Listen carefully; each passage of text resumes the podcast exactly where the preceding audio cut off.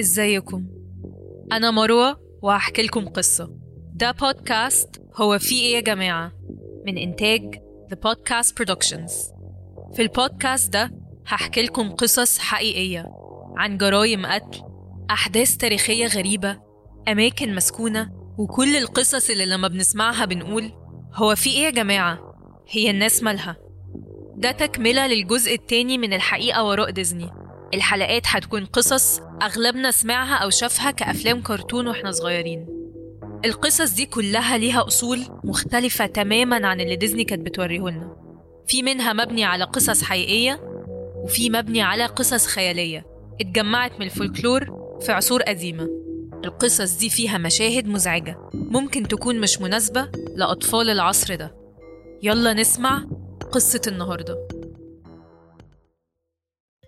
الحقيقة وراء ديزني. بينوكيو. بينوكيو اتعمل فيلم كرتون من ديزني سنة 1940 في الفيلم راجل اسمه جيباتو كان نفسه في ابن فصنع عروسة من الخشب وسماه بينوكيو. جت ساحرة بفستان أزرق وسمعت رغبة جيباتو فحولت بينوكيو لعروسة حية وبتتكلم. وبينوكيو زي جيباتو كان حلمه يكون ولد حقيقي مش مصنوع من الخشب.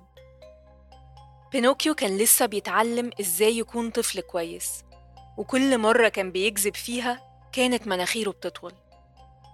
وطول القصة بيدخل في مغامرات غريبة زي إنه بيروح مكان الولاد فيه بيعملوا كل اللي نفسهم فيه وشوية بشوية بيتحولوا لحمير.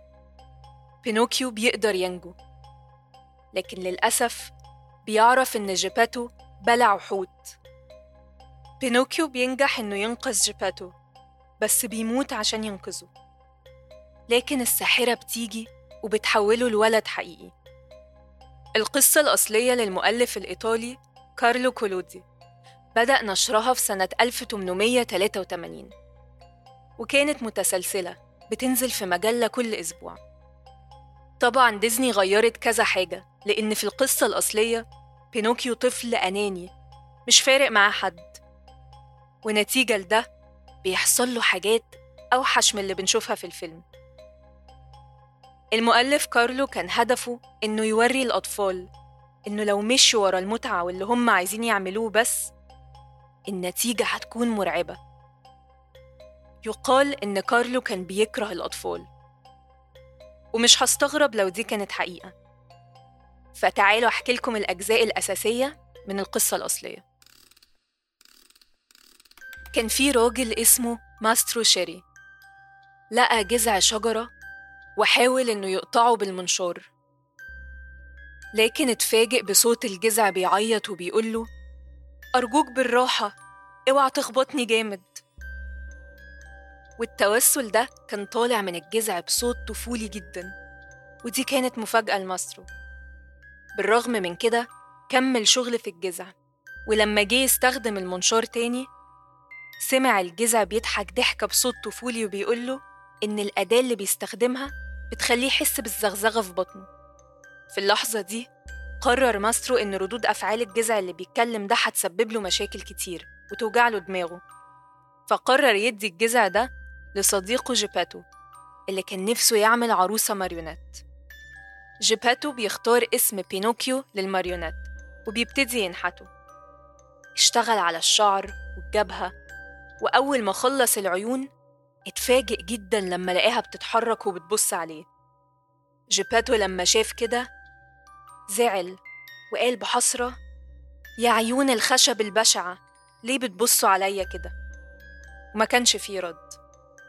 بعد العيون جيباتو عمل المناخير ولقى إن مناخير بينوكيو بدأت تكبر وتكبر لحد ما بقت طويلة جدا وكأن ملهاش نهاية.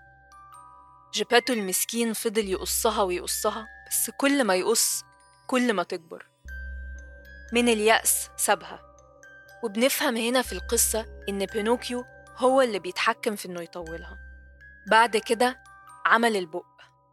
وأول ما خلصه بدأ بينوكيو يضحك ويستهزئ بيه.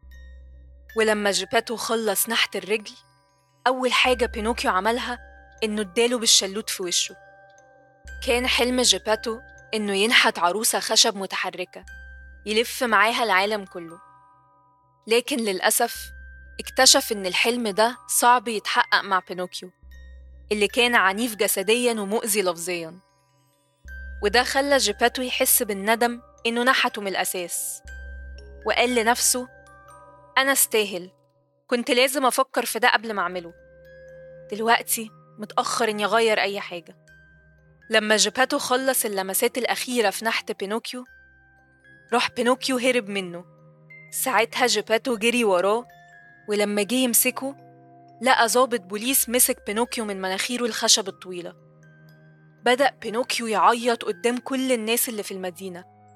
اللي ما بانش عليهم إنهم مستغربين إن في ماريونيت بيمشي ويتكلم.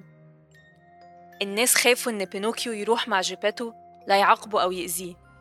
فقرر البوليس يحبس جيباتو عشان يحمي بينوكيو. لحظة ما اتاخد للسجن حس بندم أكبر إنه صنع بينوكيو وشاف إنه كان المفروض يفكر في الموضوع أكتر قبل ما ياخد الخطوة دي.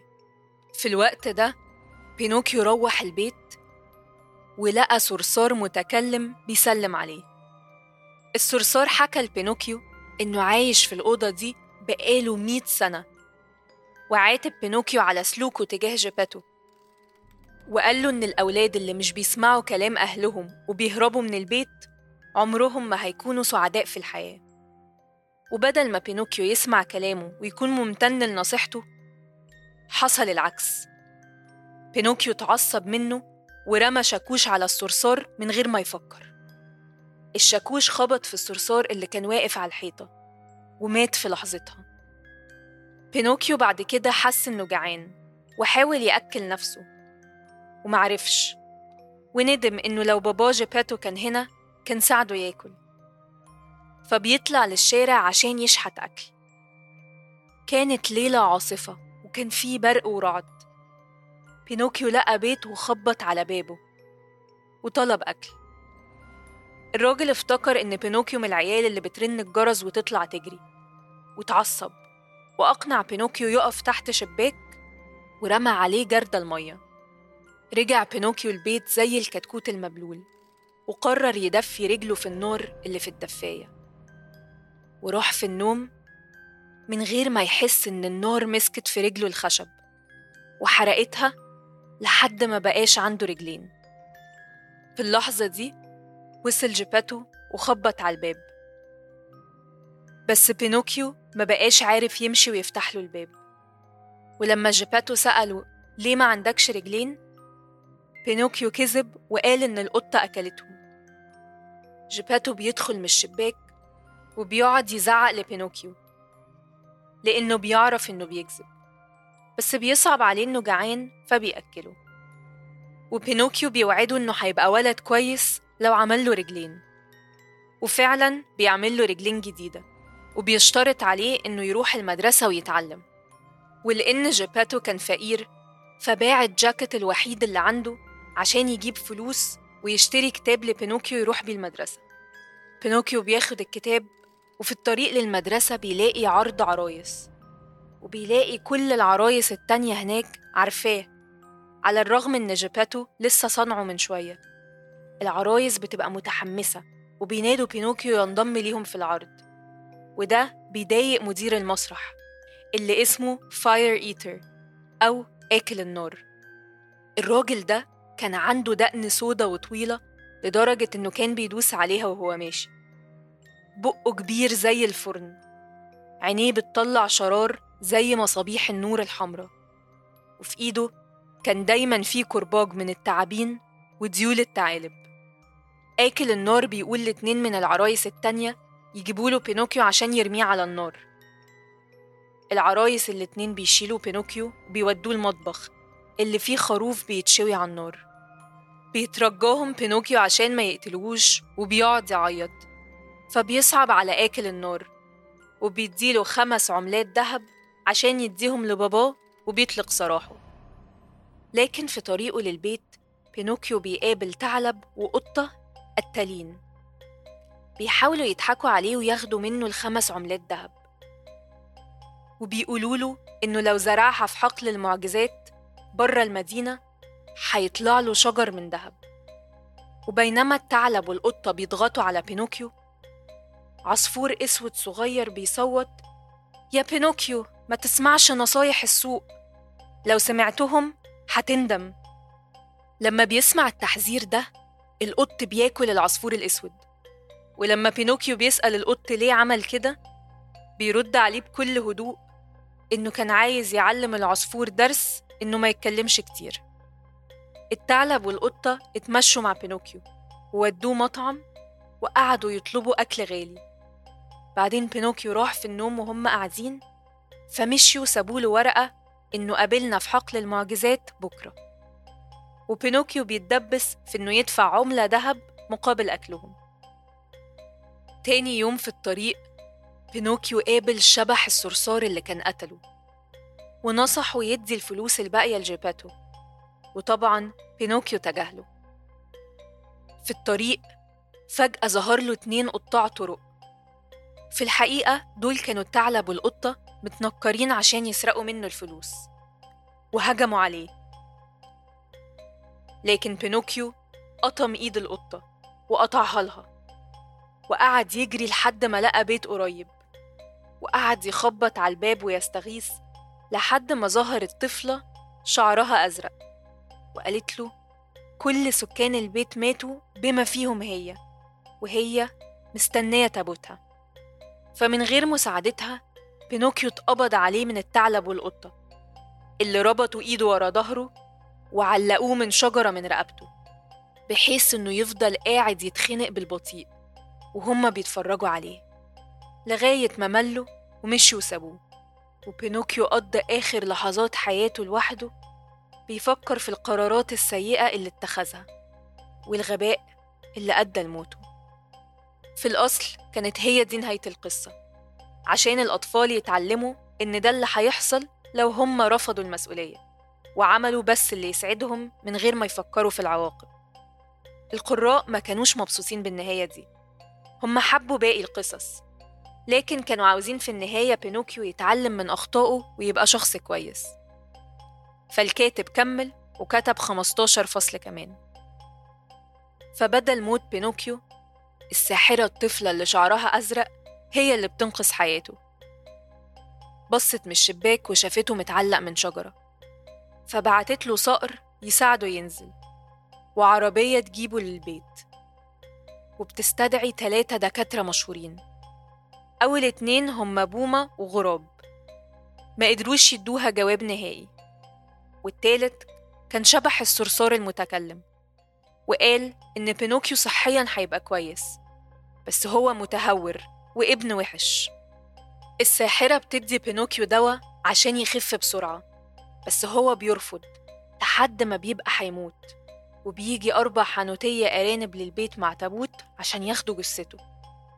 فبيشرب الدواء وبيحس بتحسن كبير على طول. وبيحكي للساحرة قصته لحد ما بيوصل للعملات بتاعته وبيبدأ يكذب فمناخيره بتطول. الساحرة بتعلمه عن مخاطر الكذب وبتبعته لبيته مع تحذير إنه مش هيروح في حتة تانية. لكن طبعا بيقابل الثعلب والقطة وبيقنعوه يدفن الفلوس ويسقيها عشان تطرح شجرة فلوس. ولما بيرجع للحقل عشان يسقي فلوسه بيلاقي بغبغان في الشجرة بيضحك عليه وبيقول له الثعلب والقطة سرقوا الفلوس. فبيروح بينوكيو للقاضي اللي هو قرد عشان يبلغ عن السرقة. ولما القرد سمع القصة قرر يحبس بينوكيو أربع شهور على استهتاره. ولما بيطلع بينوكيو من الحبس بيروح لبيت الساحرة. لكن بيلاقي مكان البيت شاهد قبر مكتوب عليه هنا ترقد الفتاة الصغيرة اللي شعرها أزرق اللي ماتت من الأسى عشان تخلى عنها أخوها الصغير بينوكيو. بينوكيو بيقعد يبكي لحد لما بتيجي حمامة وبتطيره للشط.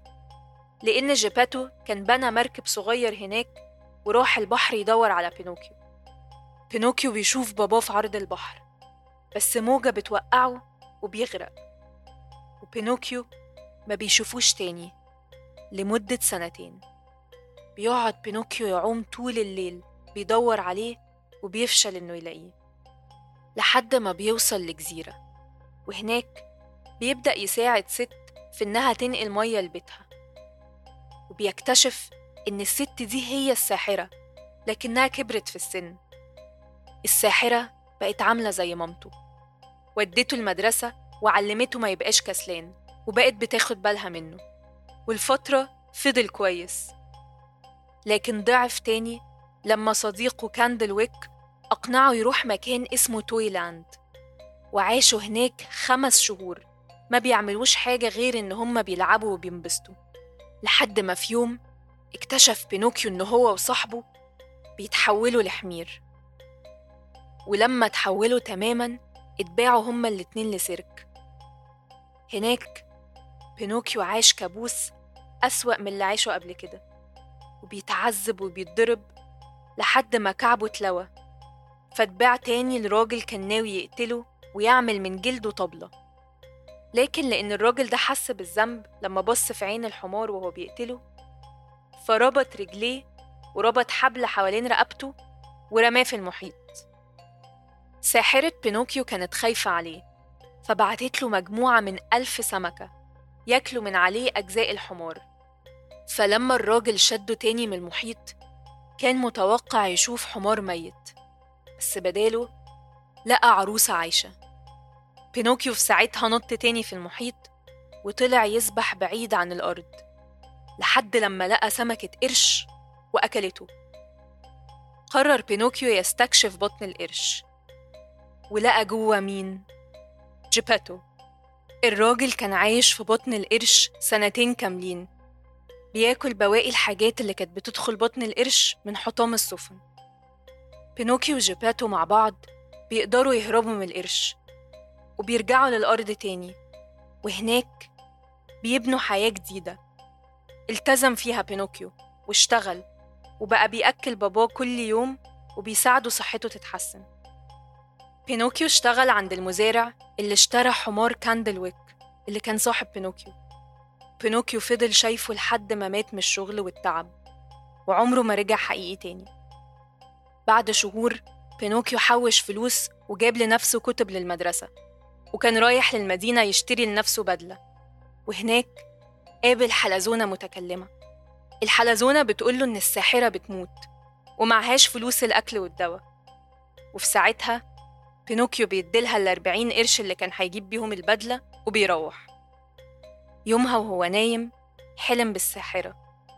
ولما صحي لقى نفسه بقى ولد حقيقي.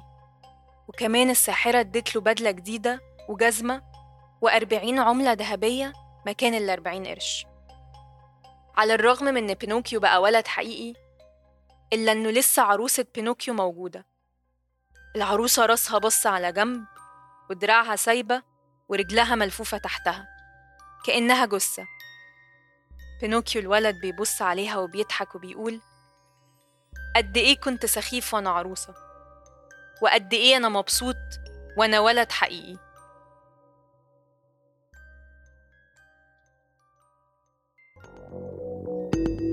دي كانت قصة النهاردة لو عجبتكم أو حسيت إنكم عايزين تقولوا هو في إيه يا جماعة؟ يبقى ما تنسوش تعملوا like و subscribe و share ولو عندكم قصص عاوزين ترشحوها ابعتولنا على صفحة The Podcast Productions واستنوا القصة الجاية